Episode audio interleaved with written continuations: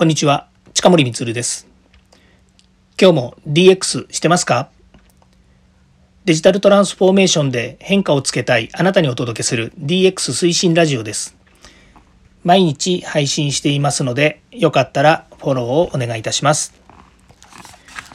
さて、今日はですね、えー、ちょっと DX まあ、DX にも絡むんですけれども少しですね変わった視点でお話ししたいなというふうに思っています。それはですねマーケティングとかプロモーションねこういう言葉あのよく聞きますし、まあ、企業で最近ねやっぱりこういろんなこう横文字がたくさんある中で普遍的にですね昔からマーケティングプロモーションっていうですねこういうかっこいい言葉いろいろこう使って仕事してるかと思うんですね。でこれにね騙されてませんかっていうお話をしたいと思うんですね。で、私はですね、正直言うと騙されます。めっちゃ騙されます。例えば、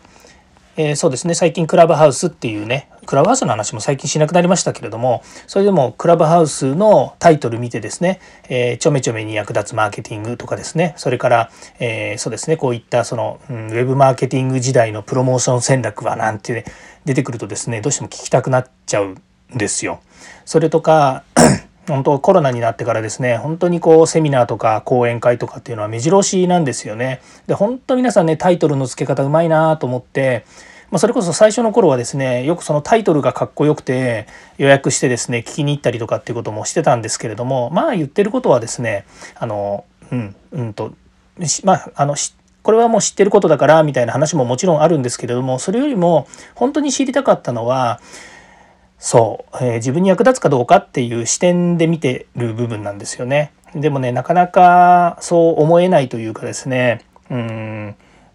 今はそうでもないんですけど当時はですねやっぱりコロナになってどう自分たちが変わるべきか自分たちが変わるっていうかお客さんも変わってるし自分たちも変わらなきゃいけないんだからみたいな話がですねよくあったんですけれどもまあ、それとですね、マーケティングプロモーションっていうのをこじつけて話をしてた部分があったので、うん、ちょっとよくわかんないななんて思ってたりとか、何を目的に言ってるんだろうなと思うことはよくあったんですね。でも私はそういうタイトル付けで騙されちゃうタイプなので一生懸命聞いちゃうんですよね。で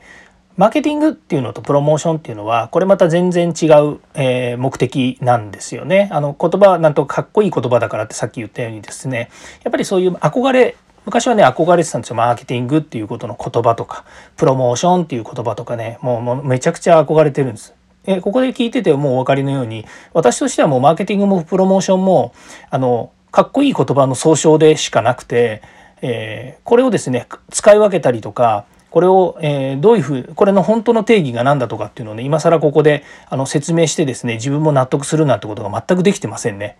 ですから、えー、騙されてませんかっていうのは勝手に私が騙されてるんだっていう、まあ、そういう話ですね。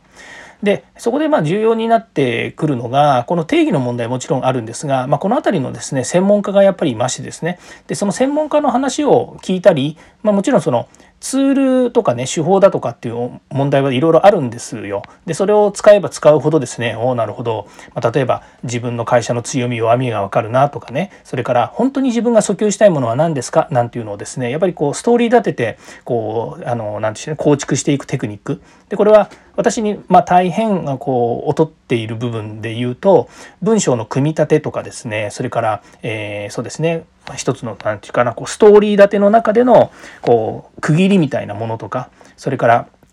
まあ、タイトルの付け方もそうですけれども、まあ、その訴求ポイントっていうのの洗い出しっていうんですかね。こういったものがですねまあ私はよくできないですよ。でじゃあ人がよくできるかっていうとですねやっぱりそれは100人いれば100人ということで、ね、10人いれば10人ですね。いろんなことをやっぱり考えるわけなので、まあ、その中から一番、えー、良いものとかもしくは一番こう会社としてはね売り上げが上がるとかお客さんに対して刺さるとかっていうそういうことを考えるとじゃあそのお客さんっていうのはどういうセグメントでどういうターゲットででペルソナはどんなんですかっていうようなこんなこともですね、まあ、やらなければいけないわけですよね。でそういうのをですねやっぱりこういろいろ考えてるとですね本当に夜も眠れなくなっちゃうわけなんですけれどもまあそういうのをですね専門家の方とかですねプロの方たちはやっぱり日々考えてですねアドバイスしてくれたりとかですね、えー、まあそうですねお仕事であれば本当にしっかりとですね組み立てていただけるっていうところをすごく頼りにしています。で私はあの正直言うと自分もまあ、好きだからっていうのもありますけれども自分も日々考えてこうしたらいいんじゃないかああしたらいいんじゃないか、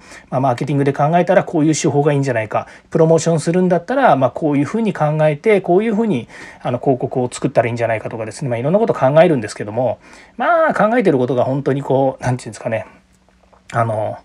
まあ、子供というかですね稚拙なことばっかりがま出てくるんで、まあ、そういう意味じゃ先見て考えてないなっていうのはよくわかります。それから、えー、まあ、この子と子がつながる時代ですね今こう音声配信やってるようにですねやっぱりこう自分たちの自分たちが自分の声をですね、え、声でやっぱり相手に届くようにするですとかそれからま動画も同じですよね動画の方が刺さる場合もありますしそれから、えー、私たちがこうやっているような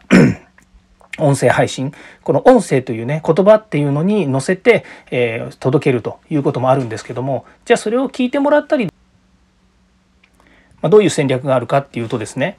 やっぱりそこはそれでですね考えなければいけないものがあるわけですよね。例えば、えー、そういったことを伝えるためには Twitter ですとか Instagram 最近ですと Pinterest がいいとかいうふうに言いますよね。それからまあ、一部にはですねクラブハウスは一つのその SNS の入り口ですと、まあ、ここからいろんなとこに流入させるための手段ですっていうふうなことを言ってます。でこういう新しいツールとかですね既存のツールもそうなんですけどもそれをうまく活用してですねあの何て言うんですか動線を考えるっていうんですかねそういったものをねしていくっていうのがとても重要だというふうに言われてますよね。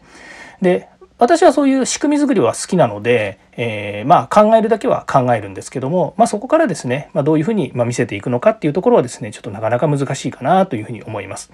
で昨今その、えー、とこの音声配信やるようになってからツイッター結構しっかりとやるようにしたんですけれども